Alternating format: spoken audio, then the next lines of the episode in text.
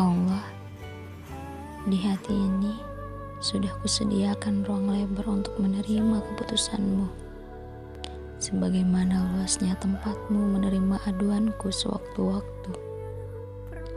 Perihal takdir yang tidak berjalan seperti yang diingin itu bukan artinya terbengkalai.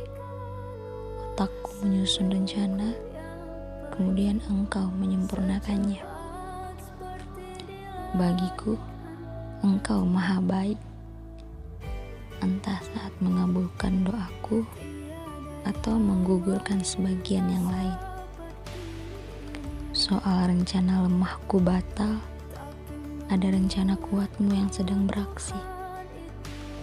Seolah aku dalam perjalanan menuju sebuah tempat asing diingatkan oleh salah satu penduduknya. Mas, mbak, jalan itu ujungnya rusak. Lewat sebelah sini saja. Tanpa rencana, aku melirik sesuatu yang menerbitkan kembali senyumanku. Lihatlah, Tuhan. Semut di bawah meja itu saja engkau urusi perihalnya. Maka pantaskah aku percaya jika engkau meninggalkanku begitu saja?